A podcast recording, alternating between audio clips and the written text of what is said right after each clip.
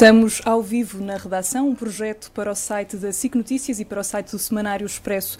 O Contas Poupança, a rubrica da SIC, faz 10 anos. Muito mudou na última década e nesta conversa com o Pedro Anderson, jornalista e autor da rubrica, e Tito Rodrigues, jurista da DECO Proteste, vamos tentar perceber como estamos em termos de direitos dos consumidores, relação dos portugueses com o Estado e outros temas, eh, e também tentar apontar alguns caminhos a seguir. Bem-vindos aos dois, obrigada por, por estarem connosco. Pedro, começo por ti Uh, tu começaste esta rubrica num contexto particularmente difícil do nosso país. Estávamos mergulhados numa crise económica. O que eu te pergunto é, dos testemunhos que foste recolhendo, das histórias que foste ouvindo, notas como é que, como é que sentes que evoluiu a relação dos portugueses com o Estado, com a banca? É cada vez mais próxima? Pode dizer-se isso ou sentes que não? Sinto que houve um avanço.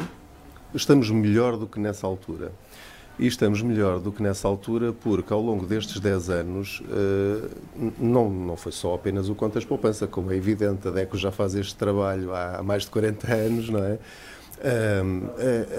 Na comunicação social também tem havido vários outros projetos ligados à literacia financeira. Eh, o Banco de Portugal tem feito um esforço nesse sentido, a CMVM também, e as redes sociais estão a fervilhar.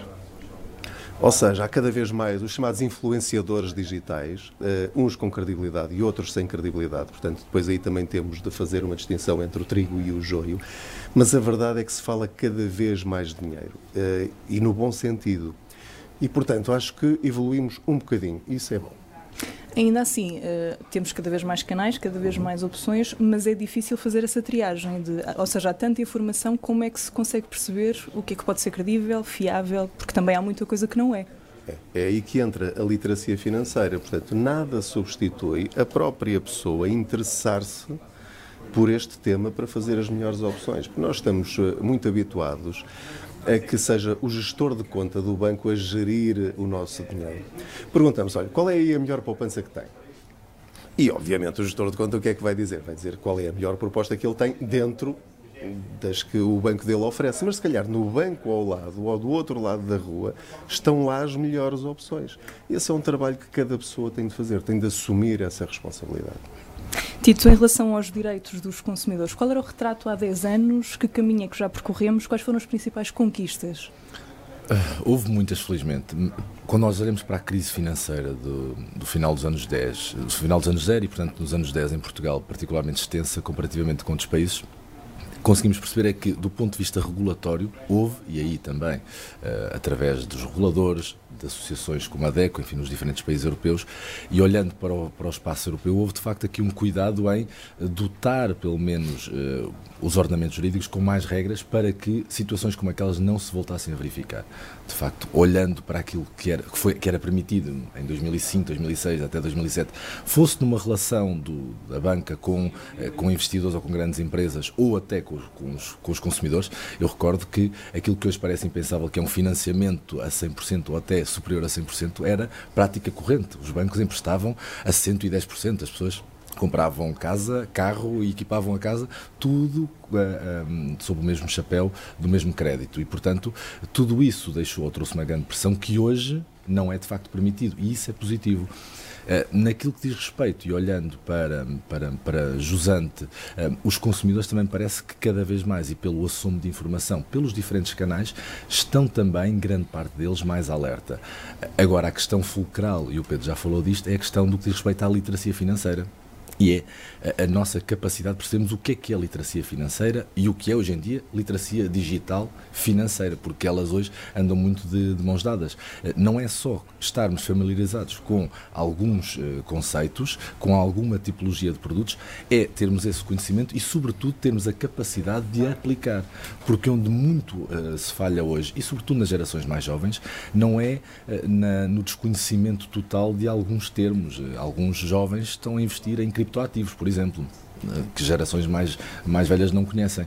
É sobretudo na capacidade de conhecerem uma maior variedade, eh, diversificarem aquilo que são as suas capacidades de poupança e de investimento, mas sobretudo terem a coragem ou terem se calhar a confiança para aplicarem esses conhecimentos. E isso devia passar mais pelas escolas, pela própria família? De que forma é que se pode ensinar esses, esses, esses, conceitos e essas experiências uh, às pessoas? Eu diria que é transversal. Eu acho que as famílias fazem, e ouvimos isto muitas vezes, que é o primeiro contacto dos, dos mais pequenos é com a mesada, portanto, ou seja, a percepção do que é o dinheiro, mas isto é apenas educação monetária, não tem, depois não, não avança para a educação financeira, para a educação de investimento, um, que é, se quiser, que são aqui outros, outros degraus. E eu acho que aí o papel da escola é fundamental. Não podemos esperar que a escola uh, faça um trabalho nas diferentes áreas de formação dos indivíduos uh, e deixe esta que é uma componente absolutamente essencial para o relacionamento dos cidadãos uh, e seja do ponto de vista pessoal, da gestão das suas finanças, mas também na relação com o Estado, que essa eh, educação não seja feita nas escolas através de programas letivos que tenham de facto esta, esta, esta vertente. E, isso parece-nos ainda que é, ehm, não obstante os méritos de todos os trabalhos que a DEC, por exemplo, faz na, na formação, que os reguladores como a CMVM e como o Banco de Portugal também fazem, parece-nos que falta, sobretudo até no terceiro ciclo, começar mais cedo do que o ensino secundário, começar a trabalhar os jovens para eles estarem de facto preparados para, para ter essas competências e para as desenvolverem. E começar por que conteúdos? E se calhar estendo esta pergunta também a ti, Pedro, da experiência que, que vais tendo e que vais adquirindo, por onde é que se deve começar concretamente? Eu, eu achei interessante uh, uh, o que o, o Tito acabou de dizer, que é, há sobretudo uma educação monetária, que é a educação do mielheiro, não é? Em, a educação dos portugueses é na base do mielheiro. Oferecem um mielheiro à criancinha e mete lá dinheiro e vai acumulando. E, portanto, a nossa literacia financeira, a dos portugueses, é baseada na sabedoria popular, que é grão a grão enche a galinha ao paco, devagar se vai ao longe, e não saímos disto. Isto é mau?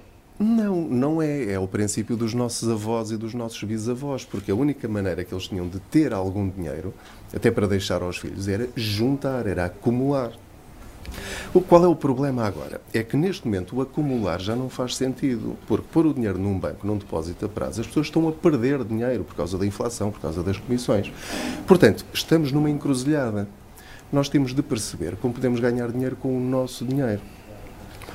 E é isso que faz falta ensinar, sobretudo aos mais novos. A, a, comparação que eu costumo fazer quando, quando, por exemplo, vou às escolas é com a, a reciclagem. Ninguém fazia reciclagem há umas décadas. No entanto, agora toda a gente faz e considera normal e positivo. Como é que começou a reciclagem? Ensinando às crianças o que deviam ensinar aos pais. Portanto, estamos nesta fase, numa geração, a, a, a nossa geração, tu, ainda não, em que uh, nós estamos só agora a começar a abrir algumas janelas, com, porque uh, o digital veio democratizar os investimentos. Antigamente, até há 20 anos atrás, o que é que acontecia? As pessoas, para investir, tinham de ter muito dinheiro e tinha de ser através de um banco, ao qual tinham de pagar muitas comissões. As custódias, as anuidades, enfim, eu nem sei o nome dessas comissões todas. E, portanto, eu tinha de ter logo à partida dezenas de milhares de euros para compensar investir na Bolsa, por exemplo. Agora, eu, através do telemóvel, o meu filho, com, com 16 anos, já acompanha as ações na Bolsa no telemóvel. E, portanto, eu próprio comecei agora, uh, recentemente, há dois, três anos também, a perceber que eu, pagando 50 cêntimos de comissões, posso comprar uma ação hoje e vender amanhã e, e ganhar dinheiro. Isto era possível há 15 anos? Não, isto veio com a internet, as criptomoedas, uh, o, o, emprestar dinheiro a outros cidadãos, com as P2P, não é? Em que um, um consumidor empresta dinheiro a outras pessoas do outro lado do mundo. Portanto, isto são ferramentas que nós temos de começar a ensinar às crianças e aos jovens eh, para depois perceberem e ensinarem aos pais e perguntarem, por exemplo, ao pai ou à mãe porquê é que eu não tenho um PPR? Ou porquê é que tu não tens um PPR? E conseguirem explicar ao pai e ao avô que apesar de ele estar reformado, se calhar ele pode meter na mesma um PPR e ganhar dinheiro dezenas de vezes mais do que tendo o dinheiro num, num depósito a prazo. Portanto, eu acho que o segredo é ensinar aos jovens, começar com as crianças, com a educação monetária, e depois aos jovens como lidar com o dinheiro para eles depois ensinarem os pais. Todas essas ferramentas que foste falando são possíveis graças à digitalização, que é uma coisa que nos traz muitos benefícios, mas também desafios, que é, ao mesmo tempo que nos dá todas estas possibilidades, também faz com que tudo evolua muito depressa e é muito difícil uma pessoa comum e mesmo especialistas em economia acompanharem todas as mudanças que acontecem? De que forma é que nós conseguimos acompanhar isso? Há, há mecanismos, há estratégias? que o facilitem? Eu li isto e confesso que agora não me lembro do autor, mas dizia uma coisa muito interessante que é para estas gerações, eh, as novas gerações, não estamos sequer a falar dos millennials, estamos a falar das gerações eh, seguintes, eh, as grandes competências vão passar pela capacidade de aprenderem, esquecerem e reaprenderem. Antigamente era uma lógica de aprendizagem, aprendizagem, aprendizagem, portanto em cima, em somatório. Hoje em dia não porque não vai ser possível as pessoas continuarem a acumular conhecimento, sobretudo porque ele vai ser, em algumas áreas, eh, vai haver um crescimento exponencial. O que aconteceu em sede de investimentos, numa lógica de relação de financeira, de, foi um bocadinho isto. Eh, antigamente falávamos aqui de que os nossos avós tinham um canal, havia pouquíssimos produtos e tinham um canal, portanto, através do qual poderiam fazer isto. Isto esquecendo, obviamente, aquilo que continua a ser o principal investimento em Portugal, que são eh, a compra de imóveis. Portanto, as propriedades uh, urbanas ou rústicas continuam a ser o maior e, sobretudo, o mais significativo investimento. Mas quando olhamos para, para as possibilidades que estas gerações têm hoje com uma miríade de, de, canais possíveis, com uma miríade de, de, de possibilidades de investimentos, os criptoativos, NFTs, uh, uh, as criptomoedas, obviamente, depois temos os seguros de capitalização, que são um produto absolutamente interessante e que pouquíssimos portugueses, arrisco eu, uh, conhecem, ou pelo menos uma grande franja não conhece, e que são uma excelente alternativa, por exemplo, aos depósitos, até mesmo aos certificados de aforro e de tesouro. Um, nós, nós temos que olhar quanto a isto, para além de continuar a tentar dotar as pessoas de, do máximo de competências, mas é sobretudo tentar desmistificar alguns destes, um, destes produtos. E, portanto, no final acredito que para os consumidores, quanto mais informação tiverem, sobretudo um, quanto mais confiança tiverem, acredito, e isto faz também muito uh, pelos mais jovens, eu dizia, que é os pequenos influenciadores que temos em casa. Portanto, uh, são eles que no final, como fizeram com a reciclagem, vão conseguir também influenciar e mudar os comportamentos uh, dos pais e eventualmente até dos avós. E, portanto, tudo isto vai ter que andar de mãos dadas, porque a mantermos a situação, o estado atual, eu dizia também há pouco que não queria trazer aqui números, mas para termos uma noção do dinheiro disponível em Portugal, 44%, está em depósitos à ordem. Portanto, ou seja, há 44% do dinheiro não está a gerar nada aos seus titulares, está apenas a gerar comissões aos bancos. E, portanto, também temos que perceber eh, que este, que este modelo não está a funcionar, temos de cortar este laço e olhar para as possibilidades, porque será sempre melhor termos um certificado a forro uh, com capital garantido uh, a gerar 1,1% bruto, 0,9% líquido ao ano, do que estar uh, com, enfim, com a inflação e com as comissões com valores negativos. E, portanto, nesses casos, até será preferível ter o dinheiro debaixo do colchão. Tito falou nas comissões bancárias, que é uma, uma luta antiga da DECO, que ainda não está, não está concluída, não é? É uma, uma luta que continua continua. Uh, o que eu lhe pergunto é, a DECO é muitas vezes ouvida, não é? Quando, quando se fazem ou se alteram leis que tenham a ver com a defesa do consumidor, sentem que a opinião dos consumidores é cada vez mais tida em conta, nem por isso, depende das matérias? Eh, sentimos que sim, claro que sim. A evolução também da própria representatividade parlamentar também nos permite hoje termos uma maior assertividade junto de alguns partidos políticos. Isto porque, quando tínhamos um bloco central que controlava o Parlamento, e aqui não querendo entrar muito em política, uh, tínhamos uma grande dificuldade, às vezes resistência, quando uh, falávamos de questões como o comissionamento bancário, que nos últimos 10 anos o, seu crescimento é absolutamente extraordinário, representa hoje mais de 60% da receita da banca e, portanto, também temos que perceber que aquilo que antigamente era um, o ganho com a intermediação financeira por parte dos bancos, hoje em dia está muito mais assente no comissionamento. Portanto, na simples disponibilização dos serviços, é por aqui que os bancos fazem, já não tanto com a gestão dos ativos que são colocados e sobre o qual depois podem também, obviamente, transacionar. Um, e, portanto, nesse sentido, algumas das causas que a DECO tem defendido, e a questão das comissões é, para, quanto a nós, paradigmática, só para termos aqui uma noção, a Comissão de Manutenção em média, em Portugal, em 2021, custa 65 euros por ano. 65 euros. É, é, muito significativo. Há alguns bancos onde não haja sequer domiciliação de vencimento chegam aos 137 euros por ano.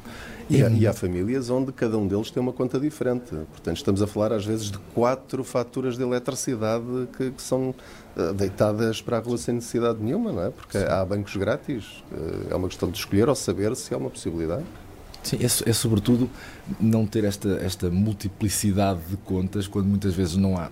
Haverá casos em que sim, porque numa está associado um crédito à habitação, por exemplo, e noutra há uh, um produto, um investimento e, portanto, é um canal mais interessante. Isto, sobretudo, acontece nos bancos online.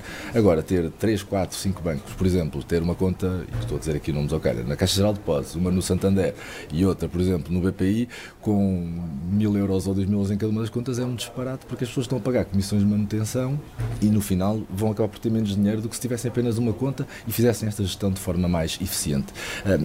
As comissões continuam a ser um problema e são porque a banca em Portugal atravessou de facto um período difícil, ah, viu no comissionamento uma boia de salvação e não olhou para aquilo que foi sequer ah, a lei 66-2015 que falava que no que diz respeito, por exemplo, a comissões bancárias, têm que corresponder a um serviço efetivamente prestado um, e têm que ser proporcionais e razoáveis aos custos suportados. Ou seja, não é só uh, haver um serviço, eles têm que ser razoáveis e proporcionais aos custos. Ou seja, eu não posso, por estar a gerir um programa informático que me custa, vamos imaginar, uh, mil euros por ano, estar depois a cobrar a todos os meus clientes 100 euros e, portanto, isto multiplicado por 100 mil clientes, tenho aqui um valor que é absolutamente desproporcionado. E isto é, é quanto a nós, paradigmático e é uma das grandes peças quanto, eh, quanto àquilo que é a aplicação efetiva da lei. Uhum. Catarina, deixa-me só acrescentar, se me permites.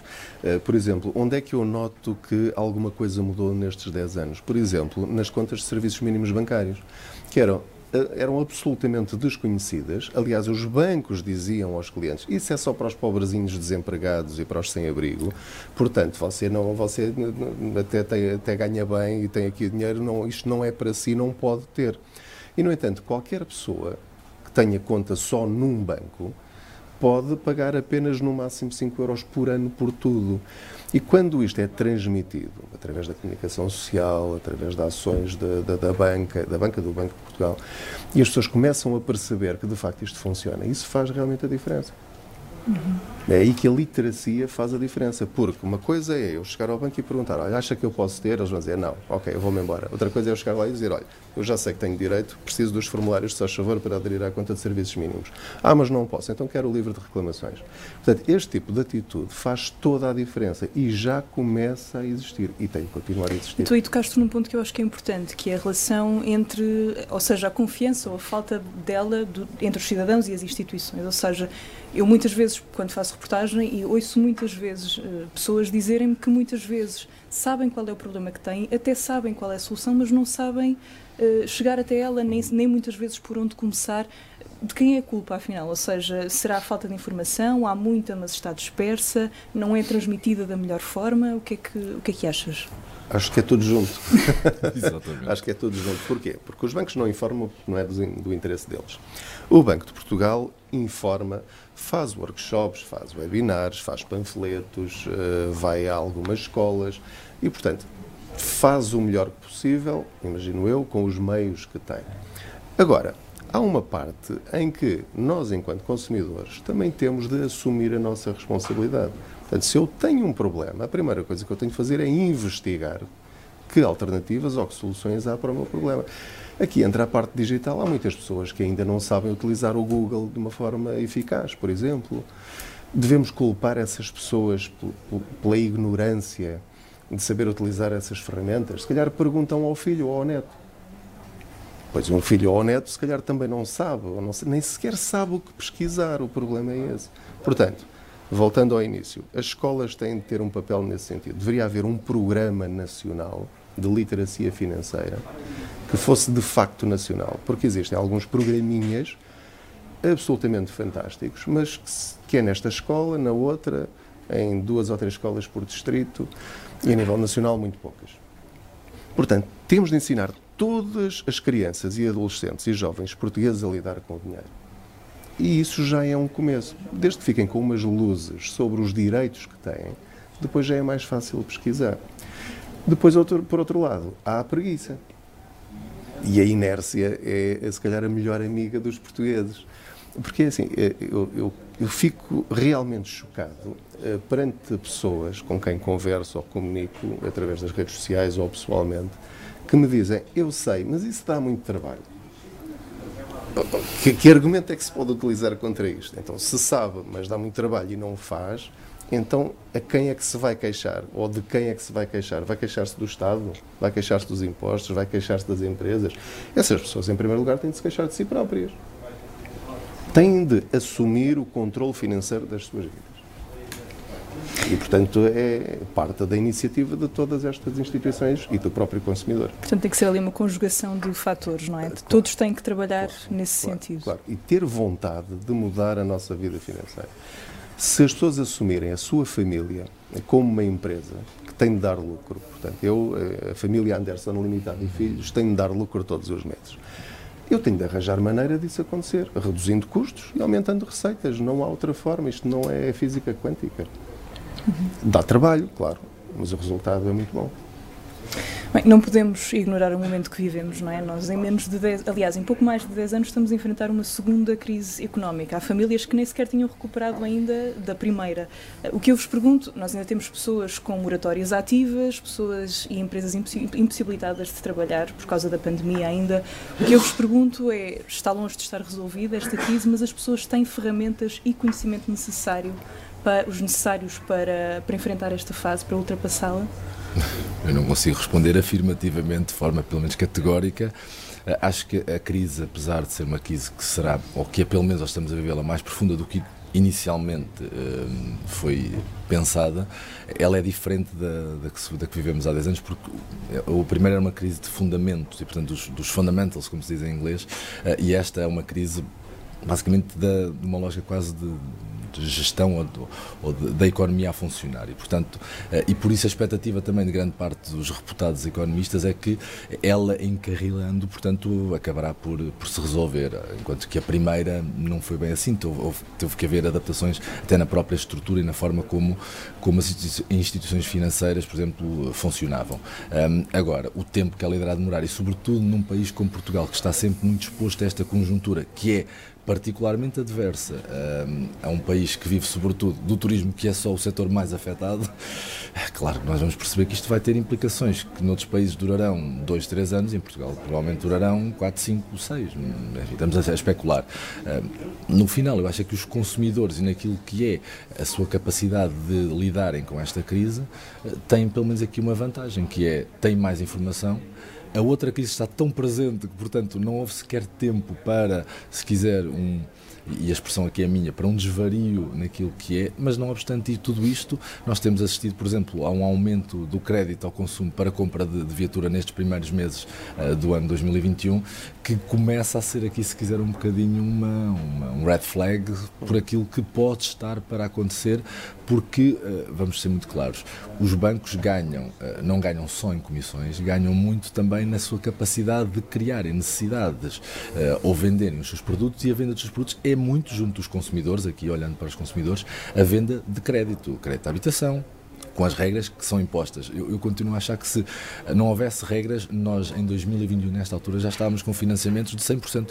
Só não existe porque não é permitido por lei. Vamos ser muito claros. E mesmo assim encontram alternativas, que os, os outros 10% vão para crédito pessoal, Sim. às vezes, ou vão pedir a outro banco. Oh, Pedro, é. sejamos muito claros, em Portugal, e estamos aqui a olhar, nós estamos em Lisboa, um português com uma família, dois filhos, queira uh, comprar um T3 em Lisboa, precisa ter, vamos, eu estou aqui a falar de 300, 350 mil euros e estou a ser conservador no valor do imóvel, precisa de ter 10%, portanto 35 mil euros mais cerca de quase 20 mil para fazer a chamada escritura, para pagar os impostos. E, portanto, um consumidor português tem que ter, percebam o quão difícil é para muitas das pessoas que nos estão a ouvir, 55 mil ou 60 mil euros de parte para entregar e para depois poder começar a pagar um crédito. É, é, é de facto, é, é, muito, muito difícil, é uma, uma franja muito baixa ou muito curta da população que tem esta capacidade eu estou a falar da realidade dos grandes centros urbanos, Lisboa, sei que o Porto também, Coimbra também, Braga também começa a ter muito esta, esta pressão no imobiliário, mas quando olhamos para a outra solução, no caso o arrendamento, ela não. também não responde porque a, a, procura é de tal maneira superior à oferta que os preços não são convidativos e, portanto, eh, as gerações mais novas vão ter aqui de facto um grande problema, baixos rendimentos associados ao trabalho, eh, dificuldade no acesso ao mercado imobiliário, arrendamento ou compra eh, e depois as dificuldades de conseguirem poupar, trabalhar no fundo, capacidade para poupar e para investir, que era aquilo que nós falávamos. E, portanto, isto é, se quiser, olhando a médio e longo prazo, é um cocktail muito difícil, um, naquilo que diz respeito, enfim, aquilo que estamos a fazer aqui, ao que a DECO Proteste faz, de tentar dotar o máximo de, de informação às pessoas para elas terem estas competências.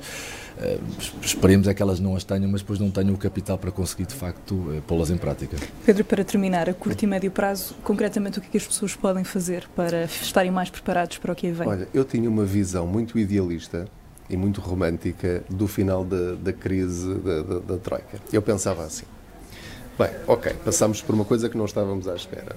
Mas agora já aprendemos a lição. Pensava eu.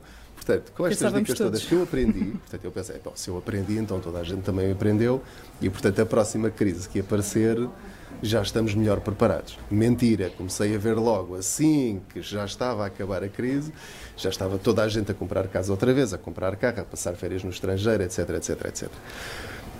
Aparece esta crise inesperadamente e eu verifico que agora ela já está a passar e já está tudo a voltar ao mesmo. Portanto, qual é a minha conclusão? Em vez de acharmos, quem lida com estas questões financeiras e já, já percebe um bocadinho como é que isto funciona, em vez de estar à espera de que de repente Portugal passe a ser um país maravilhoso de gente com literacia financeira, que sabe fazer escolhas inteligentes, não, vamos ter mesmo de ir aos poucos. E portanto, se 50 mil portugueses depois de cada crise, aprender a lição e conseguir ensinar os seus filhos e os seus netos aquilo que aprendeu e começar a fazer as coisas bem, eu acho que já, já é bom. Quem diz 50 mil, diz 100 mil ou o que for. Porque haverá uma enorme franja, não é uma franja, é a maioria dos consumidores portugueses vai continuar a cometer os mesmos erros. E eu não vejo aqui nenhuma maldade vejo aqui um desejo de viver melhor e de aproveitar a vida, que no fundo faz um bocadinho parte da nossa cultura portuguesa. Aquela coisa do, ah, amanhã, sei lá, se amanhã estou vivo, portanto vou, vou estar agora a gastar e vou fazer aquilo que me apetece. Tudo bem, é uma opção perfeitamente legítima, mas que se paga no futuro. Porque se tudo correr bem, nós daqui a 30 ou 40 anos ainda cá estamos. E, portanto, nessa altura, se calhar, vamos nos arrepender de algumas decisões que não tomamos agora. Portanto, ainda há muito trabalho a fazer, haverá sempre. Muito é? trabalho. E haverá sempre, ou seja, é um trabalho interminável, porque haverá sempre, dentro de cada geração que virá no futuro, aqueles, aquela percentagem que eu espero que seja cada vez maior, que vai perceber que o dinheiro pode ser o nosso melhor amigo e não o nosso maior inimigo, e os outros que eh, vão continuar a fazer como sempre fizeram até agora, os pais e os avós. Muito bem. Obrigada aos dois a Beco e, a, e o Contas Poupança vão continuar, vão seguir o seu, o seu caminho nesta, eh, na questão da literacia financeira, de, de aproximar as pessoas a instituições, ao Estado, à banca. Eh, vamos continuar então o nosso trabalho. Agradeço mais uma vez aos dois. Pode rever ou ver as reportagens do Contas Poupança no site da SIC Notícias. Obrigada por ter estado connosco.